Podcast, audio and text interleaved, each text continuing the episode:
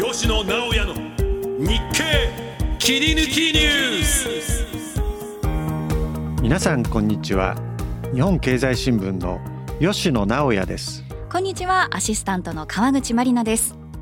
この番組は日経の政治経済ニュースの編集責任者を務める吉野さんが政治を中心とした最新のニュースを深掘りしますさて今日は通常版でニュース7本を解説していきます。まずこの7本の中にですね派閥と金のニュースはありませんが自民党の政治刷新本部が動き出しました。吉野さんどのように見ていますか？はい。30年前の政治改革論議は結局何だったのか？という思いは消えませんね。経済が成長せずに失われた30年とも言われていますけれども政治も小選挙区制度を導入したけれどもこうした派閥ぐるみの裏金疑惑が出たことで失われた30年のような気がしますね。先週配信した番組で自民党の古川義久さんが政党政治の危機と言われていましたね。はい。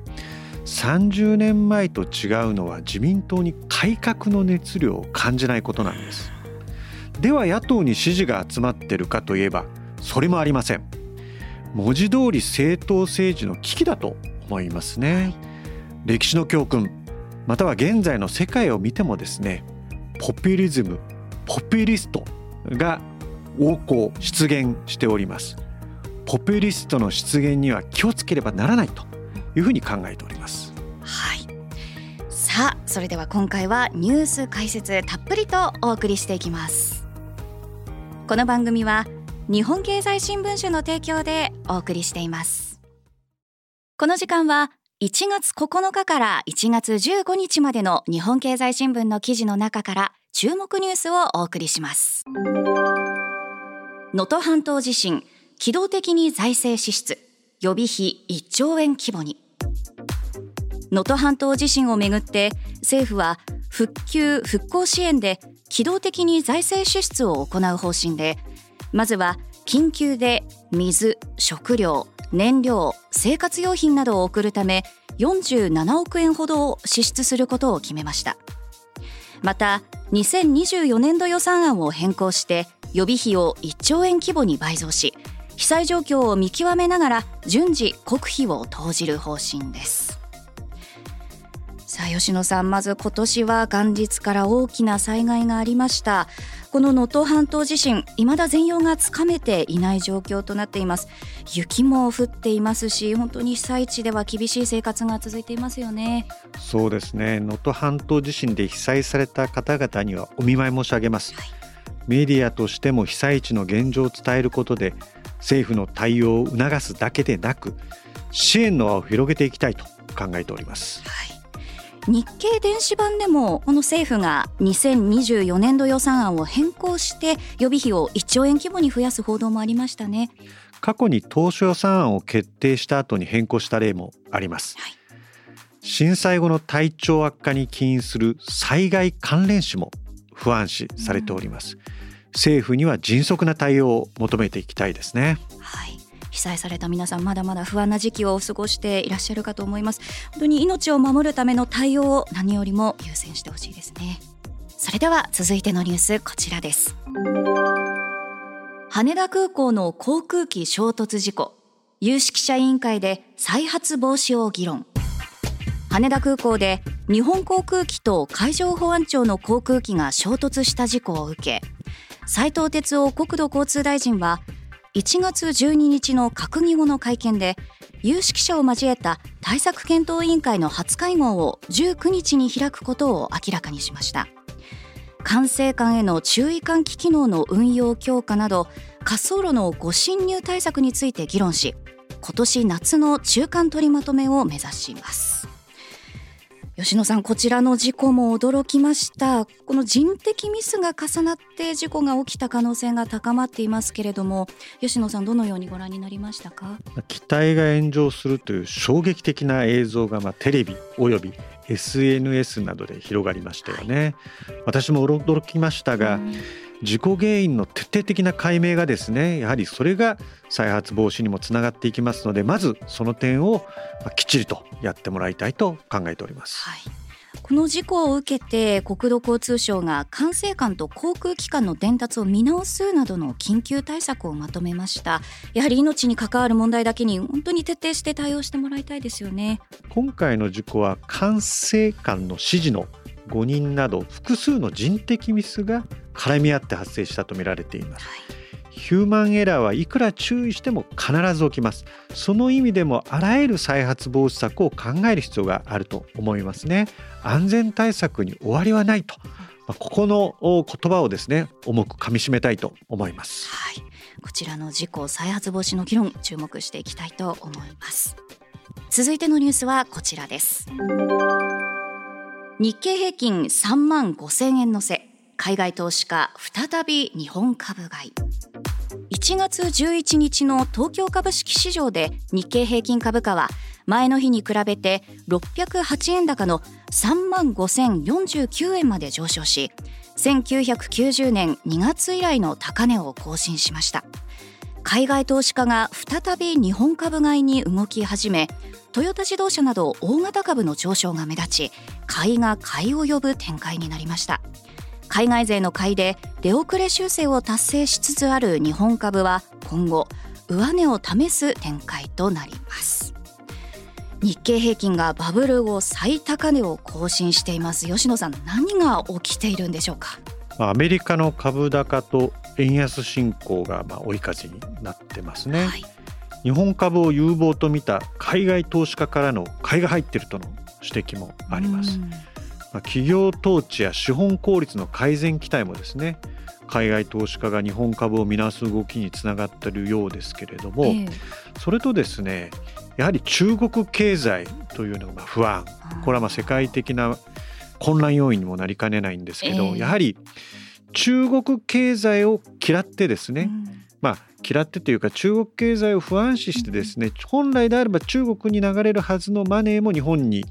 シフトしてるんではないかとこういった分析もあります。そうなんですね。あとはやはり今年注目の新ニーサこちらの影響もあるんでしょうか？あると思います。うん高配当銘柄の上昇が鮮明であることから、まあ、新ニーサによる個人投資家の買いが影響していると、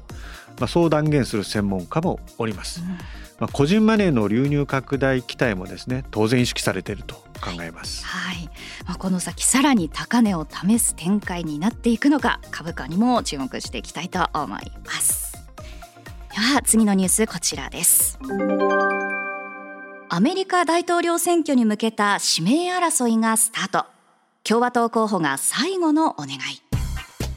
11月のアメリカ大統領選挙を戦う共和党の候補指名争いは1月15日初戦となる中西部アイオワ州の党員集会が行われました。今後指名争いは西部カリフォルニアや南部テキサスなど15の州の予備選が集中し3月5日のスーパーチューズデーで山場を迎えます。さて収録の時点で結果は分かっていませんけれどもいよいよ吉野さんアメリカ大統領選の予備選始まりますねまあ、今年2024年はですねなんといってもアメリカ大統領選がメインイベントであると、はい、いうことはまあ注目が一致しています。そのアメリカ大統領選の本選の前にですね、まあ、共和党は予備選で、えー、誰を共和党のまあ候補にするかと。まあ、そのいわゆる選挙が始まるということなんですけれども、はい、この初戦となるですねこれ中西部にあるんですねアイオワ州。アイオワ州というのはですね私はちょっと皮肉めいて言うの言うんですけど4年に一度まあ有名になる州。日本人にとってですねワシントン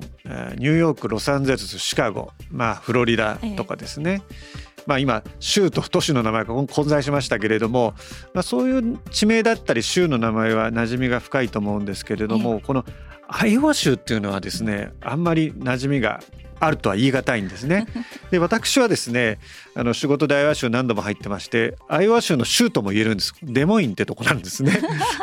これもあまりあの馴染みが深くないんですけど皆さんあの新聞原稿はですねクレジットで書いておりますので。ええアイオワじゃなくてですねおそらくこの23日に出る新聞のクレジットはですねデモインって書いてありますのでそこもちょっと一つ注目してください。これはアイオワ州の州都です。あ面白いですね。いや確かにアイオワ州って聞くとアメリカ大統領選がこう紐付けされて思い起こされますよね。確かにね。はい。でこのアイオワ州の党員集会。吉野さんどうなりそうでしょうか？まあ、世論調査によるとトランプ前大統領、前大統領がですね2位以下をまあ引き離しているという状況なんですね。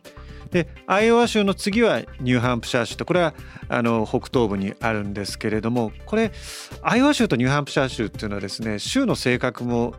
若干違っておりまして、アイオワ州というのはですねキリスト教の福音派がまあ強いと言われてましてこの番組でも私以前に言ったことあるかもしれませんけれども2016年のいわゆる共和党の指名候補争いでトランプ氏はここ敗北してます。敗北してますんでまあ、今回ですね、まあ、もう世論調査の通りいけばですねあのトランプ氏がそのまま勝つかもしれませんけれどもやはり8年前のですね記憶も我々にはありますのでトランプ氏がじゃあ勝つにしてもどれぐらい引き離すのかもしかしたら競るのかということは一つ注目ですしもう一つですねニューハンプシャー州の知事はですねこれ反トランプを宣言して立場を明確にしてるんで私あの日々これアメリカのまあ番組名と CNN よく見てるんですけれども CNN の世論調査などですとニューハンプシャー州はですねトランプ氏と、まあ、ニッキー・ヘイリーさんこれ元国連大使なんですけどそんなに離れてない。調査で上回ってる時期も私の記憶ではあったはずなのでこれニューハンプシャー州はですね、まあ、仮にアイオワ州でトランプ氏が勝ってもニューハンプシャー州を落とすようなことがあるとですね本当にトランプ氏大丈夫なのと。まあ今の大方の予想はですねトランプ氏がまあ選ばれるんじゃないかということになってますけどこれは選挙は水物なんで、はい、その辺も注意深く見ていきたいですしニューハンプシャー州の次はですねネバダ州ですね、はい、ネバダ州っていうのは皆さんがよくご存知のラスベガスがあるところです。ですので、まあ、全米っていうことではトランプ氏優勢ですけれどもじゃあ2位以下とどれぐらい離れてるのかと。あんまり2位以下と離れると逆にですね2位以下の人がまとまって反トランプ対トランプで結束する可能性もあるんでそういうところも見どころだと思います。なるほど。では一方で民主党どうでしょうか？これ現職のバイデン大統領がおりますので、まあ、他候補というの存在っていうのはほぼない、まあ、ないんですね。はい、でバイデン氏が再選すればですね4年後に86歳になりますので。これやっぱり肉体的に大丈夫かと。精神的に大丈夫でも肉体的に大丈夫かというこういった懸念の声はですね今もあります。ですので、まあ、我々が取材する上で注意しなきゃいけないのはですねバイデン氏は本当に最後まで再選を目指すのか、つまりこれ党大会で最終的に決定しますので党大会までにですね自ら辞めるということがないのかどうかっていうのは今の段階では想像しにくいんですが想像しにくいことが我々にとっては特ダネになりますのでここは一つ注意したいと思います。そこで無所属での出馬を表明しているロバート・ケネディ・ジュニア氏の存在があるんですね。まあ、彼自身はですね、まあ、本命とは当然見られてないんですけれどもいわゆるアメリカ政治を見てるウォッチャーなんかがですね噂のレベルで言ってるのはバイデン氏がもしも出馬を取りやめたらですねすぐに民主党候補になれるのはロバート・ケネディ・ジュニアじゃないのかということを言う人もいます。今は全くそういう気配はないですけれども、まあ、いろんなことに注意していかなければいけないなということだと思います。はいアメリカ大統領選のお話になると吉野さんが特にこう目をキラキラ生き生きとしてお話しされるので 聞いてる方にも一度ねぜひこの姿見てほしいななんて思いました。さあこのねアメリカ大統領選についてこの番組でもね引き続きしっかりと伝えていきたいと思います。では次のニュースはこちらです。台湾総統選与党来清徳氏が当選対中強硬路線を継承。1月13日に投開票された台湾総統選挙で与党民進党の来清徳副総統が当選しました。来氏は5月20日に総統に就任します。台湾で1996年に直接選挙が始まって以来同じ政党が初めて3期連続で政権を担うことになります。さて注目の台湾総統選。民進党の来清徳氏が当選しました。吉野さん。この週末ですね、まあ、世界のメディアと言ってもいいと思いますね。ねここまで台湾総統選をが、まあ、取り上げられたことがあったのかなというのが私、率直な、まあ、印象でして、それはいわゆるそこまで台湾総統選の持つ意味がですね一ローカルなアジアでの選挙ではないということを、まあ、世界各国が認識しているということだと思いますね。はい、つまり台湾総統選というのはですね、まあ、中国と、まあ、セットで語られてますね。まあ、どなたが選ばれるかということで中国の出方が、まあ、非常に注意が注がれてたんで、まあ、そういった報道になったわけですけれども、この来週はですね蔡英文総統のまあ後継にあたってですね、はい、いわゆる対中国についてはですね、まあ、強硬路線と言われてますので、まあ、蔡英文氏の路線をですね、まあ、継続するということになります。まあ、選挙をめぐってはですね、まあ、中国がいろいろな情報を流して、まあ、工作を仕掛けてきたとという見方がありますね。まあ、情報戦というのはですねまあ、今ウクライナのいわゆるロシアが侵略したウクライナもそうですしいわゆる中東のですねイスラエルとハマスの、まあ、いわゆる紛争もそうなんですけどこれ情報戦というのもですね大きな意味ではこれ戦争の一断面なんですね。情報でか乱して世論を惑わせて国を動かす揺る動かせばですねそこで言ってみればその敵対国から取ってみればですね目的を達するということなんですねもちろんさっきのアメリカ大統領選でもそういうことが当然考えると思うんですけれどもその先にですねまあ経済的にどうなんだ軍事的にどうなんだということも考えなきゃいけないんですね。まあ威圧行動に出る出ると言っていうことも当然、えー、準備しなきゃいけないし台湾から見たらですね、えー、そういうことも予想されるんですけどそんなに予想通りに来ないというのも、まあ、中国のような国からするとですねこれ押し引きなんですね。押すだけじゃダメなんです、はい、中国逆に中国から見るとですね、はい、押したり引いたりしながら真はどこにあるんだと逆に考えさせてですねでこれもやっぱり台湾のですね進み方にも影響が与えることになりますんで我々の単純な報道をしちゃいけないなということは肝に銘じなきゃいけない。つまりアメリカと中国の駆け引きが激しくなってこれからどうなるか分かりませんよ的な話だとですねこれは取材をしたうちに入らないんでそういうことも気をつけてやらなきゃいけないなと思っております。はいまあ、それでいうと同じタイミングで実施されたこの国会に相当する立法院の選挙では来氏の民進党過半数割れですね。立法院はですね、はい、まあ、中国との対話を重視する野党の国民党がまあ第一党になりました。うん、民進党の来氏は少数与党になりますので、まあ、法案や予算案はまあ通りにくくなります。まあ、台湾の政治がまあ不安定になるまあ、可能性もありますんで、まあ、そこはですね実際にどういうふうに推移するかというところを見ていかなきゃいけないと思います。はい。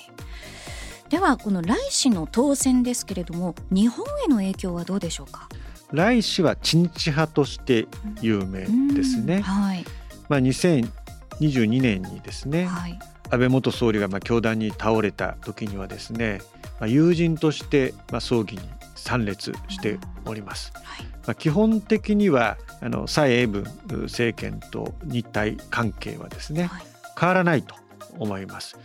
すぐに当選直後にですね、まあ、自民党の議員が面会しておりますし、今日本と台湾とアメリカはですね政府間の交流というのはなかなか、まあ、中国が圧力をかける中でですね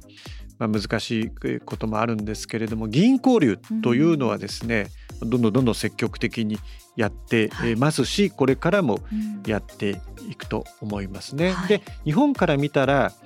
いわゆる台湾有事はどうなるんですかと、そのリスクは上がるんですか下がるんですか変わらないんですかここにまあ多分関心があると思うんですけれども、はい、まあ、沖縄を中心としたですね南西諸島での対応をどうするかと。台湾有事っていうのは日本有事ですので、まあ、政府与野党だけでなくですね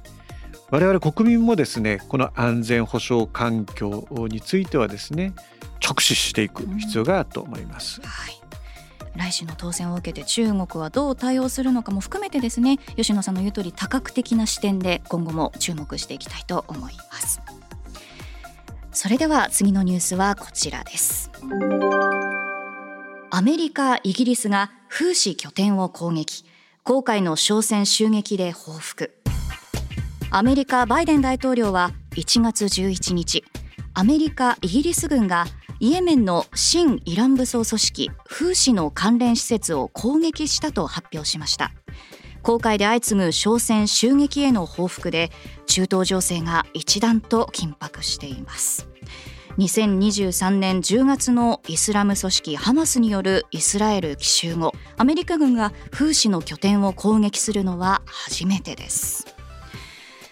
アメリカ軍そしてイギリス軍が風刺の拠点を初めて攻撃したというニュースですけれども吉野さんそもそもこの風刺というのは何でしょうか？私も新聞の見出しを見てですね、えーこのいわゆる1週間風刺風刺って、うん、風刺って何なんだと、うん、私が思うぐらいですからまあお読みになる方よっぽどここの専門家じゃない方は風刺っていうことを知ってたらそれはそれで驚きなんですけれども、風刺とはですねイエメンの新イラン武装組織のことなんですね。でここで中東の地図について若干あの勢力地図というかですね政治地図について説明するとですねイスラエルとイランというのはですね、うん、まあ敵対関係にあるんですね。はい。はい、でイスラエルというのはアメリカが全面的にバックアップしているといった構図です。はい、そしてイランについてはですねロシア、うん、中国がですね非常に関係が近いと言われてますんで、はい、中東のいわゆる政治勢力図を見るときにですねその国はどこに近いんだということを考え重ね合わせるとですね、まあ、理解が進むかなと思います、えーはい、そういう意味からすると風刺自体がよく分からなくても、うん、風刺というのは新イランつまりイランを支持する武装組織武装組織っていうのは近い言葉で言えばゲリラです。国家的ないわゆる軍事組織ではなくてですね、えそこはまあ、非対称という言い方でもいいと思うんですけれども国家が必ずしも管轄してるかどうかよくわからないけど武装組織を作ってですね、えー、まあ、国を攻撃すると、うん、まあ、そういった集団だと思います。はい、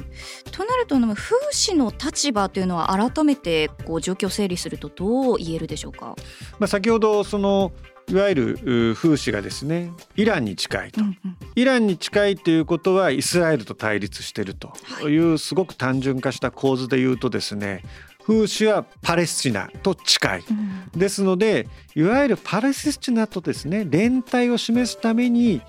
イスラエルと関係を持つ国々の商船などへの攻撃を続けてきているということなんです。うんニュージーランドや韓国なども米への攻撃を支持しています、はい、日本も林芳正官房長官が支持を表明しました。これ以上の事態の悪化を防ぐための措置との認識を示しておりますね。で一方の中国やロシアは国連安保理での風刺を非難する決議を棄権しましたね。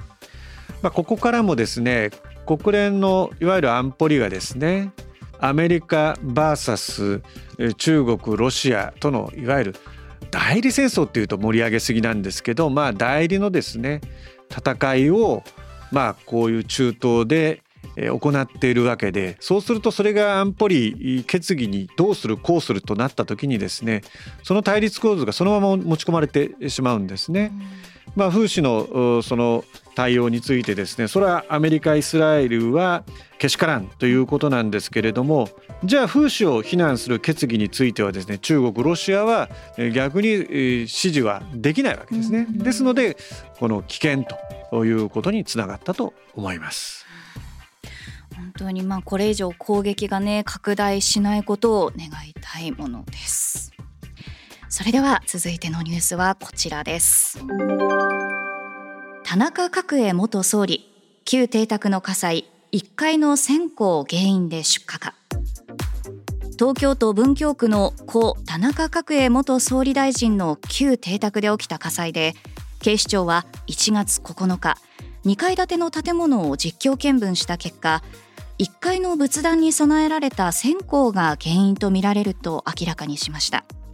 長女で元外務大臣の牧子さんは昼頃に線香を2本焚いた。ろうそくの火は消したと説明しています。旧邸宅は目白御殿と呼ばれ角栄氏が総理の座にあった1972年から74年を中心に陳情などが後を絶たず国政を動かす舞台となりました。私もこの火災の映像を見たんですけれどもまず相当大きな邸宅でしたね。田中角栄元総理は日本の政治は目白で決まるんだと、まあ豪語したとも言われております、はい、新年会にはですね、まあ、国会議員官僚支援者、まあ、民間企業の方もですねそれはそれは連日詰めかけまして、まあ、その数、うん1,000人以上じゃないかとも言われております。それぐらい目白といえば田中邸というのはですねある時代を隠したまあ言葉であり現象だったと思いますね。自分の城を持つなんていう言い方もしますけれどもそれこそ昔の政治家の皆さん角栄氏のような邸宅を構えていたんでしょうか？そうなんです。私この番組で以前、はい戦国武将とお城の関係、うん、えー、とこのいわゆる政治家の邸宅ということをまあ引き合いにですね語ったことあると思うんですけど例えば、はい、歴代総理で言うとですね田中角栄氏のライバルだった福田赳夫氏は都内の野沢、うん、大平正義氏は瀬田竹下登氏は台沢に住んでいましたのでそれぞれ野沢が言っている瀬田が言っている 台沢が言っていると。いうのはですねその政治家が言っているんだと、つまり住所と政治家が一体代名詞になるとそれイコール大物の政治家であると。ですので田中角栄氏の時代はですね目白の意向というのは絶対だということですし私がちょうど政治記者になりたての頃はですね台沢が言ってるとよく言ってましたね。台沢って誰なんだと 思いましたけど、まあ、要するに竹下さんが言ってると、えー、竹下さんはまあ与野党にあの人脈張り巡らしてましたし、えー、圧倒的に大蔵省のに強かったですね。つまり田中角栄さんも大蔵省に強かったんですよね。田中角栄竹下さんに、まあ、いわゆる大蔵省のいわゆるトライアングルとは言わいませんけれどもそこの、まあ、力の結集がですね日本を動かした時代っていうのは確かにあったというのは私記者として手応えとしてありました。まあ、その時代をこう目の当たりにして取材をされてきた吉野さんから見て今の政治家どうでしょうか？まあいろいろなその選挙制度も含めてですねいろいろな要因があります。もちろん教育の問題もありますし、はい、まあ、時代の問題もありますんであんまりあのここに原因があるとかここに要因があるということを言うのはフェアじゃないと思いますけれども、まあ、やはり東京に邸宅を構える政治家が少なくなったなという思いありますね。で数少ない一人がですね立憲民主党の小沢一郎さんです。小沢一郎さんはまあ深沢なんで、はい、深沢が言ってると言ったらですね これは小沢一郎さんのことなんですけれども先日もですねその深沢のご自宅での新年会がニュースになってました。私はあの小沢一郎版っていうのはやったことないんですけれどもそのいわゆる新年にですね小沢一郎氏の深沢の邸宅に訪ねていく政治家についていったことはあるんで、実は私は小沢一郎邸には上がってですね、まあ、ちょっとだけ言うとそこの新年会をやる私があっと思ったのは中曽根元総理の書が飾られていたんですね。でその掛け軸は中曽根さんがプレゼントした中曽根康弘さんがプレゼントしたものであってまあ、当時はもう歴代の各社の小沢一郎版の記者がですねあのやっぱり座るところにもやっぱり、まあ、政治はその席どこのポジションどこの場所に座るかっていうのがありますんで 私がついた政治が割と後方に寄りましたんで 私はさらにその後方にいて、まあ、声はあの聞こえるぐらいのとこでしたけれども、まあ、そういう場面がありましたね。で今は衆院議員のですね、まあ、大物有力な政治家であっても、まあ、赤坂の議員宿舎に住む人が多くなりましたんで、まあ、邸宅いわゆる昔風に言うと城を構えてですね、そこで人がいろんな人が来てですねそこでそこそこのものが政治を行っているというような状況とはまた違う風景かなというふうに思っております。はいということで今回は7本ですね。たっぷりお送りしました。日本経済新聞から注目のニュースをお伝えしました。さてエンディングです。川口さん7本のニュースについて解説してきましたがいかがでしたか？はいやはりあのアメリカ大統領選について語る吉野さんのキラキラした目が 印象に残ってるんですけれどもあのお話の中にあったアイオワ州やはりあの私実際に行ったことないのでどんなところなのかなっていうのがまず率直なところなんですけど寒いってよく聞くんですよねどのぐらい寒いんですか？ね氷点下20度というケースも全然珍しくありませんで寒いというより痛いいいんですね。はいで私が覚えてるのは、まあ、突然もしトラという言い方しちゃいますけれども もしもトランプ大統領になったらという略称なんですけど私2016年のいわゆるこの共和党の指名争いでトランプ氏がアイオワで負けたっていうのはすごく印象に残ってるんですね。で先ほど氷点下20度ということを言いましたけれども氷点下20度の最中に投票に行くとそしてその候補者を入れるというのはよっぽど強い支持者なんですね。でその時はテッド・クルーズ氏という候補がまあ勝ったんですけど彼はキリスト教福音派に、まあ、いわゆる支持を集めておりまして、氷点下20度でもやはりそういう方々っていうのは投票した。だからそこの層に弱かったトランプ氏が負けたというような分析を私は当時しました。寒さと選挙もこんな関係があるんですね。面白いです。あともう一つありましてあの冒頭でですね自民党の政治刷新本部が動いたというニュース少し触れましたけれどもこの辺りは吉野さんもう少しこう踏み込むとどう見てますか？この刷新本部のメンバー安倍派の方々もいるんですけれども、えー、その方々にまあ裏金疑惑があると。うんということでですね、まあ、今批判も浴びております。はい。まあ、冗談めいた話ですけど刷新本部を刷新せよと。まずはそこからと、うん、こんなことを指摘する人もおります。私週末ですね、まあ、霞が関の何人かの官僚から電話かかってきて、これ結局何を打ち出すのと、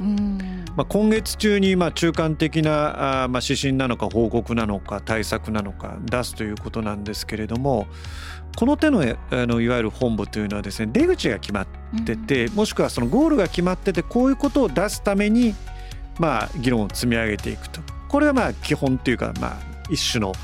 あり方なんですけれどもそこが全く見えないんですね。じゃあ派閥解消といっても、まあ、派閥という言葉を変えたとしてもですねこれも読売新聞の伊藤さんと毎日新聞の佐藤さんと話したんですけど派閥というのはまあ教育機能もありますんで仲良しグループだけになるのがいいのか、じゃあ人事はどうするのかとかいろんな問題山積してるんで、まあ、あんまり感情に流されるのも良くない。ので、まあ、世論党内含めてあなるほどと思うものを出せるかというところになると思います。はい、さて吉野直也の日経切り抜きニュース。この番組はアップルポッドキャストや Spotify をはじめ各種ポッドキャストサービスで配信しています。最新の配信を聞き逃さないためにも番組のフォローをお願いします。また番組を聞いて元気になったためになったという方も番組の評価とフォローをお願いします。それでは皆さんまたお会いしましょう。吉野直也と。川口まりなでした。この番組は日本経済新聞社の提供でお送りしました。